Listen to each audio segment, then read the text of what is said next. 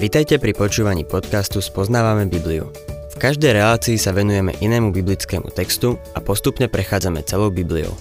V dnešnom programe budeme rozoberať list Rimanom.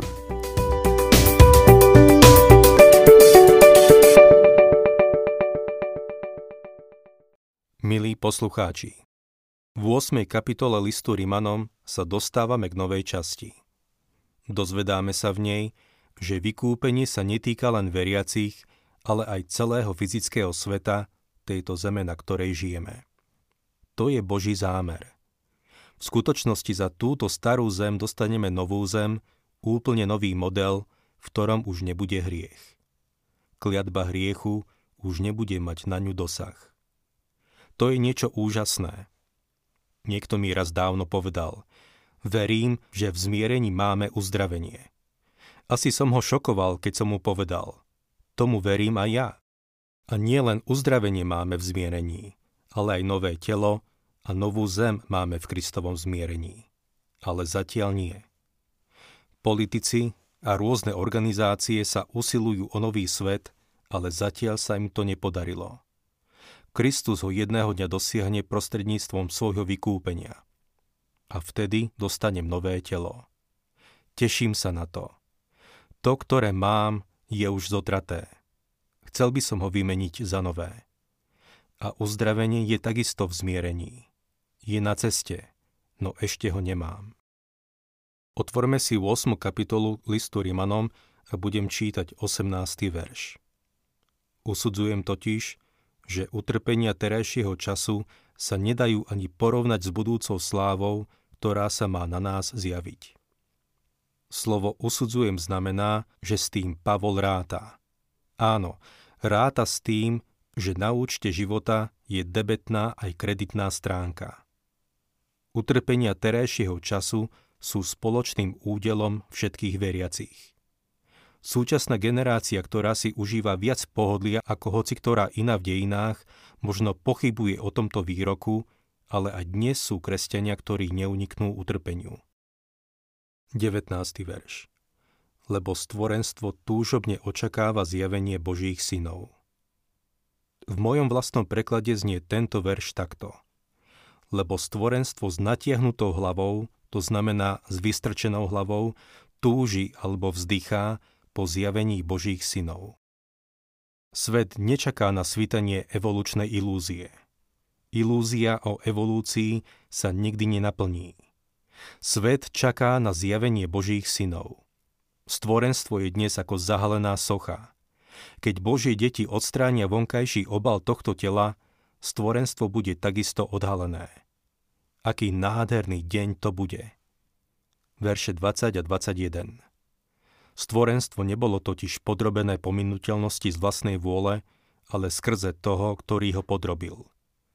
Trvá však nádej, že aj samo stvorenstvo bude oslobodené z otroctva skazy do slobody a slávy Božích detí.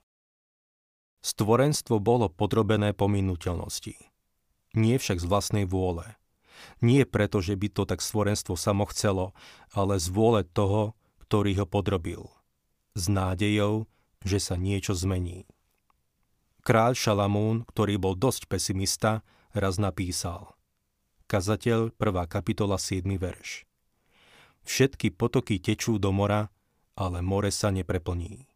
Na miesto, kam potoky tečú, ta sa vracajú, aby tiekli znova. Hovorí o nekonečnom únavnom kolobehu.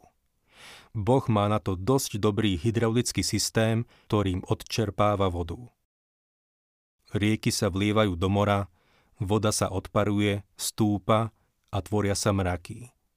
Vietor zaženie mraky nad vnútrozemie a tam dôjde k zrážkam. Tie zase naplnia rieky a tie sa vlievajú do mora. V prírode môžeme pozorovať túto monotónnosť. Môžeme ju sledovať na každom kroku. Príroda očakáva to zasľúbené zjavenie, to odhalenie. Stvorenstvo bolo podrobené pominuteľnosti, lebo takto Boh urobil. Kliatba hriechu zostúpila na človeka skrze Adamovú neposlušnosť, ale kliatba zostúpila aj na celý stvorený svet. Pripomeňme si, čo Boh povedal Adamovi. Genesis 3. kapitola, 18. a 19. verš. Trnie a bodľačie ti bude rodiť a ty budeš jesť polné byliny. V pote tváre budeš jesť chlieb. Rád chodievam na Havajské ostrovy. Nepoznám miesto, ktoré by bolo tak nádherné. Ale aj v tomto raji som našiel bodľačie. Dodnes mám pár topánok, v ktorom mám zapichnuté bodliaky. Neviem ich vybrať. Dokonca aj v tom raji sú bodliaky. Na stvorenstvo doľahla kliatba. Človek má zomierajúce telo. Niekto raz povedal, v momente, keď nám dá život, začína nám ho brať. Príroda je poznačená smrťou a rozkladom. Vyberte sa do prekrásneho lesa a nájdete v ňom odumreté stromy, ktoré sa rozkladajú a hnijú a takisto môžete zacítiť pach po rozkladajúcich sa telách mŕtvych zvierat. 22. verš Vieme totiž, že všetko stvorenstvo až doteraz spoločne vzdychá a spoločne trpí pôrodné bolesti. Anglický básnik Robert Browning napísal Boh je vo svojom nebi. So svetom je všetko v poriadku. Kresťan vie, že to nie je pravda. Boh je v nebi, v poriadku, ale so svetom nie je všetko v poriadku. Božie slovo podáva realistický obraz. V Joelovi 1.18 čítame Ach, ako bučí dobytok, trápia sa stáda rožného statku, lebo nemajú pašu.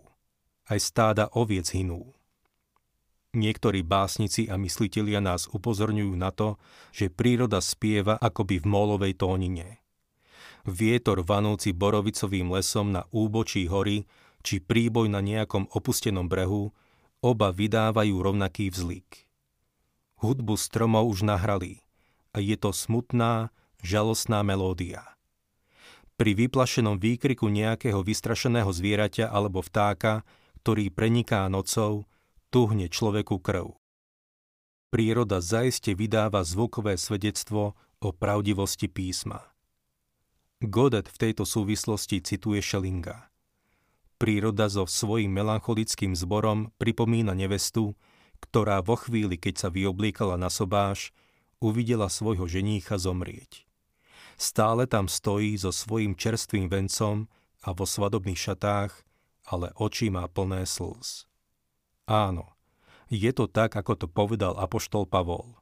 Stvorenstvo vzdychá. Čítajme 23. verš. A nie len to, ale aj my, ktorí máme prvotiny ducha, sami v sebe vzdycháme a očakávame adoptívne synovstvo, čiže vykúpenie svojho tela.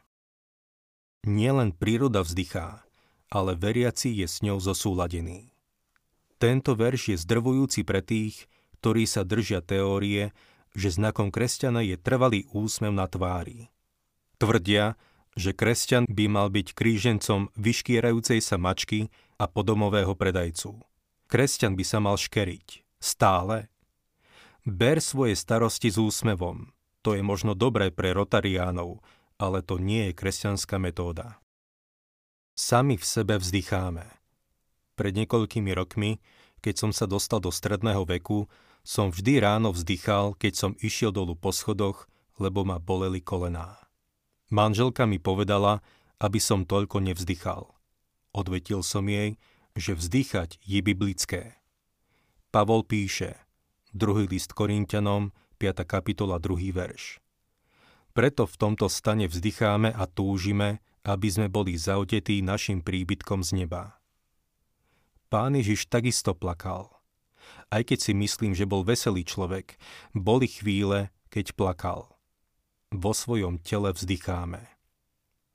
24. verš. Lebo v nádeji sme boli spasení. Ale nádej, na ktorú možno pozerať, nie je nádejou. Veď či niekto dúfa v to, čo vidí. Spasení sme boli v nádeji. Tieto slova poukazujú na Kristovo dielo za nás na kríži a našu vieru v Neho. Ale to nie je všetko. V budúcnosti nás čaká vykúpené telo. 25. verš. Ak však dúfame v to, čo nevidíme, trpezlivo to očakávame. Viera nádej a láska sú životnou súčasťou v živote veriaceho. Keby sa všetko realizovalo, nebola by žiadna nádej. Raz, keď sa všetko naplní, nádej pominie. Áno, jedného dňa budú viera i nádej pohltené slávou, ktorá sa v nás zjaví. Ostane len láska. 26. verš Takisto aj duch prichádza na pomoc našej slabosti. Veď nevieme ani to, za čo sa máme modliť. Ale sám duch sa za nás prihovára nevysloviteľnými vzdychmi. Počul som raz príbeh o istom metodistickom kazateľovi menom Gebelein. Raz, keď kázal, jeden veľmi nadšený člen cirkevného zboru ho vytrvalo prerušoval svojim hlasným amen. My ani nevieme, ako sa máme modliť, ale Boží duch sa za nás prihovára nevysloviteľnými vzdychmi. Už si niekedy išiel k Bohu v modlitbe, aj keď si vlastne nevedel, za čo sa modliť. Iba si mu povedal, oče. O nič si ho neprosil, lebo si nevedel, o čo prosiť. V takých chvíľach duch prichádza na pomoc našej slabosti. 27. verš Ale ten, čo skúma srdcia, pozná zmýšľanie ducha, lebo sa prihovára za svetých tak, ako chce Boh. Ak idem k Bohu v modlitbe a poviem, Pane, chcel by som, aby si to urobil takto. Nemusím dostať odpoveď, akú očakávam. Priznám sa, že niekedy sa tak modlím. Ale je úžasné prísť k pánovi a povedať mu. Pane, neviem, za čo sa mám modliť. Neviem, čo mám povedať. Ale prichádzam ako tvoje dieťa. A chcem, aby sa stala tvoja vôľa. Boží duch sa vtedy prihovorí za nás podľa Božej vôle. To je niečo skutočne úžasné. Nasledujúci verš mnohí pokladajú za jeden z najvýznamnejších veršov Biblie. Ak je list Rímanom najvýznamnejšou knihou Biblie a 8. kapitola jej vrcholom, tak potom 28. verš je jeho najvyšším stupňom. Vieme, že všetky veci slúžia na dobro tým, čo milujú Boha ktorí sú povolaní podľa jeho predsavzatia. Doktor Ruben Tory, mal som tú čest byť 21 rokov kazateľom v zbore, ktorý založil, bol úžasný boží muž. Poznal význam tohto verša a nazval ho mekým vankúšom pre unavené srdce. Mnohí z nás sme sklonili svoju hlavu na tento vankúš s Rimanom 8.28. Vieme, že celé stvorenstvo vzdychá ale vieme aj niečo iné. Všetky veci slúžia na dobro, dokonca aj tie vzdychy. V tejto súvislosti mi napadajú Jozefove slová, ktoré povedal svojim bratom. Vy ste proti mne osnovali zlo, Boh to však obrátil na dobro. Mám istotu, že ako Boží deti sa budeme môcť spätne pozrieť na svoj život a povedať Všetko sa obrátilo na dobré môžeme Bohu dôverovať, že všetky veci slúžia na dobro, lebo je to na jeho podnet. On dáva k tomu impuls.